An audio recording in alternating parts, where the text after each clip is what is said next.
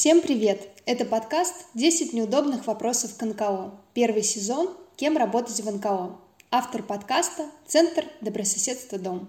Если вы слушаете этот выпуск, значит вам было бы интересно работать в сфере благотворительности, но вы пока не решили кем и с чего начать. Мы будем задавать неудобные вопросы представителям разных профессий некоммерческого сектора, чтобы вместе узнать, чем эти люди занимаются. Возможно, после этого кто-то из вас сможет найти себя в благотворительности. Сегодня поговорим о профессии координатор волонтеров. Привет, меня зовут Настя Фирсова, я руководитель отдела по работе с волонтерами в благотворительном фонде «Адвита». Координатор волонтеров. Кто это? Что он делает?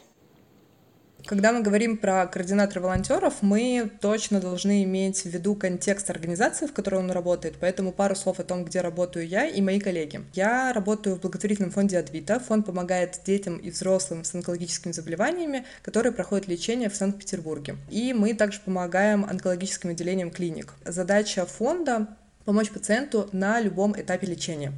А задача нашего отдела, у нас работает 4 человека, это помочь нашим волонтерам, которые решили присоединиться к фонду Адвита.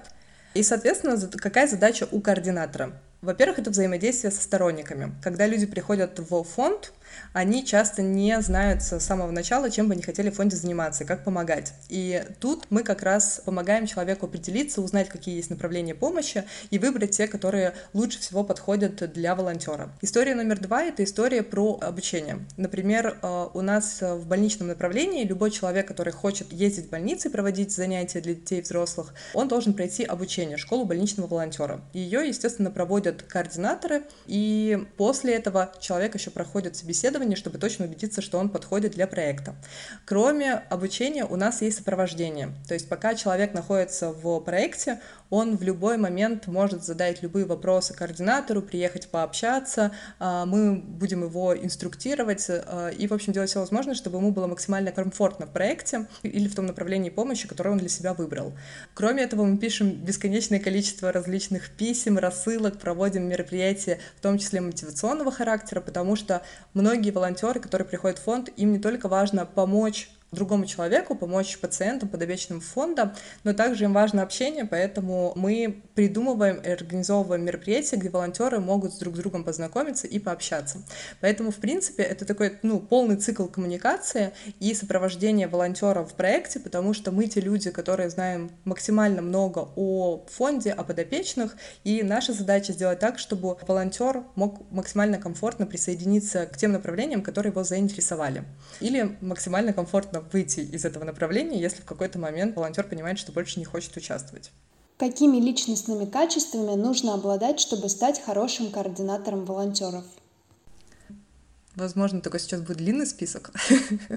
С другой стороны, возможно, и этого всего не нужно. Но мне кажется, что в первую очередь координатор волонтеров должен быть коммуникабельным, он должен любить общаться, не уставать от этого общения, уметь общаться устно, письменно. Коммуникация как первый ключевой инструмент. Координатору волонтеров должны быть интересны люди, потому что мы работаем с людьми, и все волонтеры, которые к нам приходят, они приходят по какой-то причине. Этот интерес к людям, он всегда должен быть искренним. Это та история, которая помогает человеку, помогает координатору. Готовность много работать и работать с абсолютно разными задачами, потому что мы действительно работаем со сторонниками, мы работаем с волонтерами, но спектр тех задач, которые мы реализуем в фонде, он настолько широк, что, в общем, нужно быть к этому готовым. И если мы описали вакансию, очень часто происходит так, что через полгода вакансия может сильно видоизмениться. И человек уже жонглирует десятью мечами и делает это достаточно виртуозно, если он к этому готов. Я думаю, еще хороша осознанность, потому что, опять же, из-за того, что много коммуникации, нужно рефлексировать вообще все, что происходит, как-то анализировать и свое поведение, и почему люди поступают так или иначе. Поэтому вот осознанность, принятие э, спокойно многих решений тоже сильно помогает.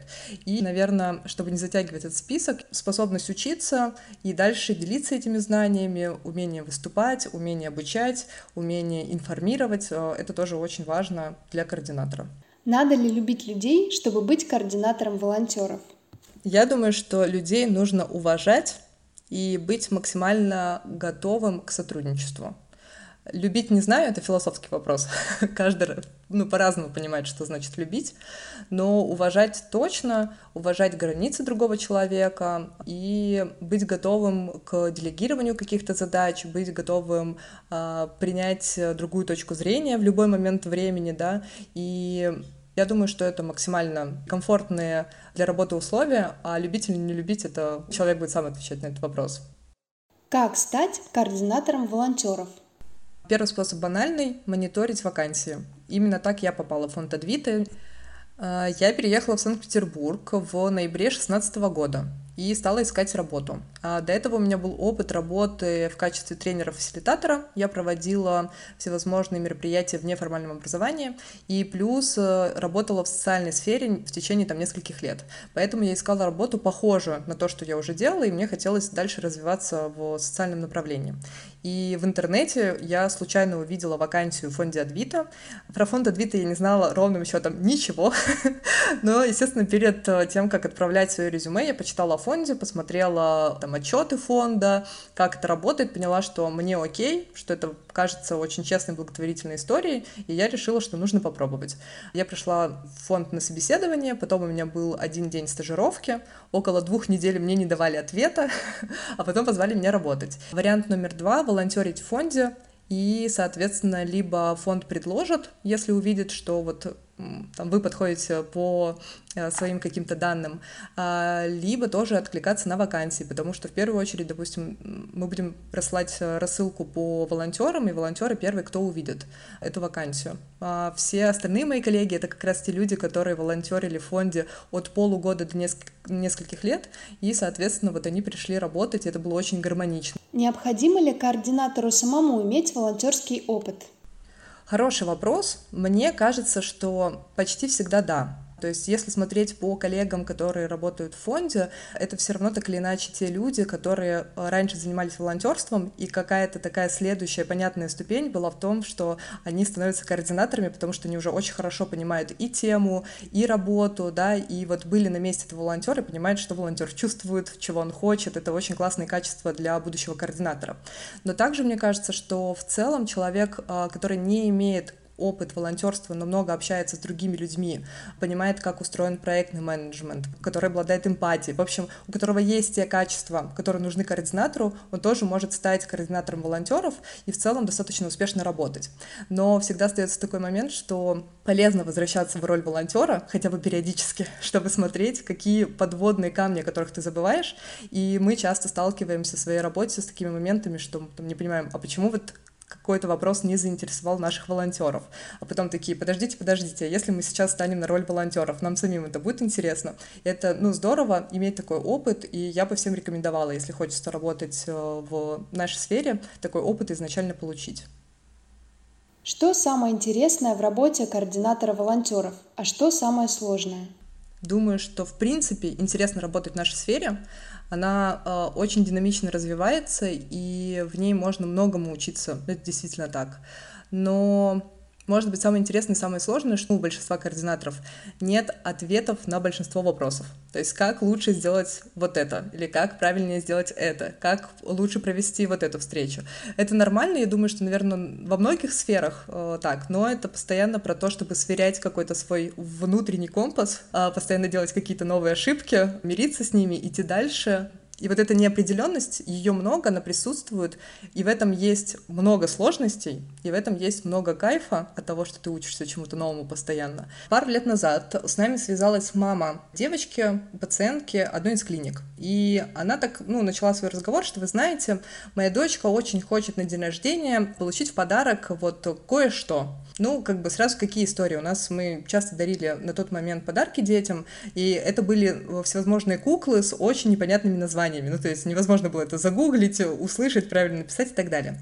На что мама девочки сказала, что вообще-то как бы девочка очень хочет на рыбалку. Вот ей 11 лет, она, ну, как бы мечтает научиться рыбачить. Вот как бы это давняя такая мечта, и может быть фонд, ну, вдруг знает каких-то рыбаков и сможет это сделать. У нас есть база, в которой мы ищем обычно профессионалов, да, или людей, которые чем-то увлекаются. И я начала искать по базе, есть ли у нас волонтеры, которые занимаются рыбалкой. Но, честно говоря, это не та история, которую человек пишет, когда он приходит волонтерить в фонд, и, соответственно, как бы найти рыбака сразу по базе не получилось. Поэтому я начала искать по знакомым, и вышло, что откликнулся человек, который действительно рыбачит, который знает очень классное место для этой рыбалки. И он сказал, да, окей, я с фондом вашим пока не знаком, но давайте попробуем, потому что мне кажется, что история очень-очень как бы такая светлая, крутая, и нужно научить девочку рыбачить, если она это хочет. И, в общем, мы нашли автоволонтера, который забрал маму и эту девочку из больницы, привез на вот этот водоем, где они рыбачили. Этот молодой человек, который помогал им, рыбак, он, соответственно, маму девочку встретил. Он договорился с этим водоемом, что там будет все бесплатно, потому что это частная территория. Ну, соответственно, он организовал весь процесс. После этого он показал девочке, как рыбачить. Они классно провели время, была очень хорошая погода, чего-то там поймали. Он устроил им уху. И после этого, ну, автоволонтер забрала их ну, и увезла обратно в клинику. Но, наверное, для меня вот такая особенность. И я уверена, что все э, мои коллеги ответят по-разному на этот вопрос, поэтому мой ответ, он не универсальный, но я думаю, что доля неопределенности у всех у нас присутствует точно. Насколько высок уровень стресса и выгорания в этой профессии? Мне кажется, что очень много зависит от компетенции человека, который приходит на эту должность. И для меня до сих пор, несмотря на то, что я уже провела достаточно большое количество мероприятий, взаимодействовала там с волонтерами, это история именно про мероприятия. Я очень часто стрессую, когда мы готовимся к мероприятиям, потому что это большая зона ответственности, и у фонда очень хороший, очень высокий имидж, который, ну, как бы нельзя взять и испортить. это невозможно. А от этого зависит не только наша организация, но и наши подопечные. Поэтому, конечно, когда какая-то задача большая, и она зависит не только от тебя, подключаются еще волонтеры, и, например, не всегда а, там кто-то из волонтеров может дойти на это мероприятие, это ну, стрессовая ситуация. Но чем больше я работаю в фонде, тем больше задач, которые воспринимаются достаточно просто, поэтому я бы уже не говорила, что это там, супер стрессовая работа. Не знаю, как у моих коллег, я думаю, что это тоже очень часто именно чувство ответственности за результат, да, и понимание последствий этого результата. Если мы делаем что-то плохо, это уже не только показатель нашей работы, да, но это и ухудшение показателей для всего фонда. Выгорание тоже случается, мне кажется, в благотворительной э, среде очень часто, и здесь, э, ну, просто есть несколько рекомендаций. Отдых и приключения. Мы, когда берем нового человека на работу в фонд, мы спрашиваем, какое у него хобби. Ну, чаще всего у нее. А, нам говорят, что хобби — это волонтерство. Мы такие, класс, надо найти новое хобби. Потому что, когда ты работаешь в фонде, честно говоря, волонтерить уже нет ни сил, ни ресурсов, и это все равно должен, должно быть что-то, ну, совершенно отличное, поэтому наши коллеги чем только не занимаются для того, чтобы действительно расслабиться и переключить свое внимание с работы на какую-то другую сферу деятельности. Сколько зарабатывает координатор волонтеров благотворительной организации? Петербурге, я думаю, что от 35 до 50 тысяч в среднем. В Москве, я думаю, 1060 может быть. В регионах, скорее всего, меньше. То есть зарплата вот на таком уровне в разных фондах по-разному. У нас нет бонусов, в отличие от каких-нибудь больших компаний. Никаких надбавок у нас тоже не бывает, и даже если мы супер круто провели что-нибудь, да, или там классно поработали, а, не будет никакой премии. Но мы себя успокаиваем, я думаю, многие, в том, что большой бонус — это, в принципе, наша работа и ощущение социального эффекта, да, от того, что мы делаем, и плюс возможность для реализации своих идей, которые возможно, в других местах мы бы не смогли реализовать. И у нас часто бывает так, ну, по крайней мере, у меня точно, что мне хочется что-то попробовать на работе, и мне говорят, да, давай. То есть, если это касается тех э, задач, которые стоят перед фондом, то как бы со стороны руководства, со стороны коллег это будет огромная поддержка. И, наверное, большинство моих коллег так или иначе реализовывают э, себя, свои идеи на работе, и это, конечно, в общем, тот бонус, э, не денежный, но тот, который есть у нас. Есть ли возможность карьерного роста? Как я читала в умных книжках, карьерный рост может быть не только вертикальный, но и горизонтальный. Вот у нас второе. У нас можно стать руководителем отдела, а это случается не часто. В принципе, можно стать и директором фонда, это тоже случается не часто. Но да, такой вертикальный рост возможен. Два года я работала координатором волонтеров После этих двух лет моя коллега, которая являлась руководителем отдела на тот момент, решила уйти из фонда, и, и, соответственно, предложили эту вакансию и роль мне. Я стала руководителем отдела по работе с волонтерами, но, как я говорила, из-за того, что есть возможность для реализации своих планов, своих идей в разных задачах, и вообще, в принципе, все задачи ну, безумно разные и неоднородные, то получается развитие себя как специалиста одновременно во многих разных сферах.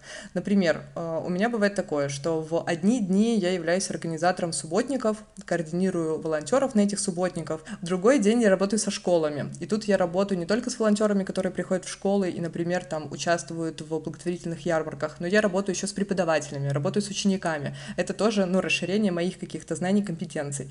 А в третий день, ну, понятно, что это не в дни, а там в разные месяца, но тем не менее, мы, например, с коллегами организовываем поздравления пациентов на онкоотделениях. И это своя специфика работы, например, с медучреждениями. И вот таких знаний, компетенций в процессе работы в фонде, их действительно становится очень много. Я не знаю потом, как все все писать это в резюме, если я буду искать другую работу. Но скучно точно не бывает. Поэтому горизонтальный рост, он точно есть, и он, ну, стабилен, если человек к этому готов и этого хочет. Дай совет тому, кто хочет стать координатором волонтеров. Я дам два совета. Мне очень сильно помогло то, что я являюсь тренером-фасилитатором и понимаю, как строятся групповые процессы, как организовывать встречи, как работать, в принципе, с любыми людьми. И вот если вас интересует работа с большим количеством людей, учитесь этим групповым процессом, учитесь фасилитации. Я не знаю, нужна ли психология прям углубленная для этого, но фасилитация точно нужна. Поэтому узнайте, что это такое, освойте ее, и это очень сильно поможет вам в работе. И второй совет — действуйте, я каждый день получаю удовольствие, правда, огромное удовольствие от работы. У меня никогда нет вопроса, а зачем мне идти на мою работу. Поэтому, если это то, что вам нравится, если это то, что вы хотите попробовать, приходите, пробуйте, потому что чем больше будет классных, мотивированных, профессиональных координаторов-волонтеров, тем будет больше классных, мотивированных и счастливых волонтеров. Поэтому присоединяйтесь, это то, что нам в социальной сфере уж точно очень сильно нужно.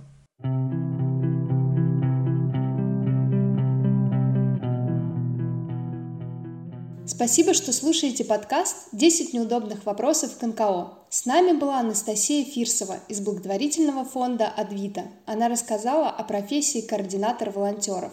Над этим выпуском работали Вероника Сидинина, Елизавета Ефимова, Арина Миксюк и Дарья Жукова. Слушайте подкаст «10 неудобных вопросов к НКО» на платформах Apple Podcast, Google Podcast, SoundCloud, Яндекс.Музыка, подкасты ВКонтакте – в следующем выпуске мы поговорим со специалистом по социальной работе благотворительной организации «Ночлежка».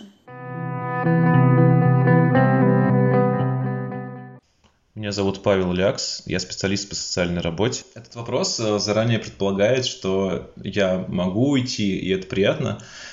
Пару лет назад э, к нам обратился клиент, буду звать его Александр. Он э, жил в Эстонии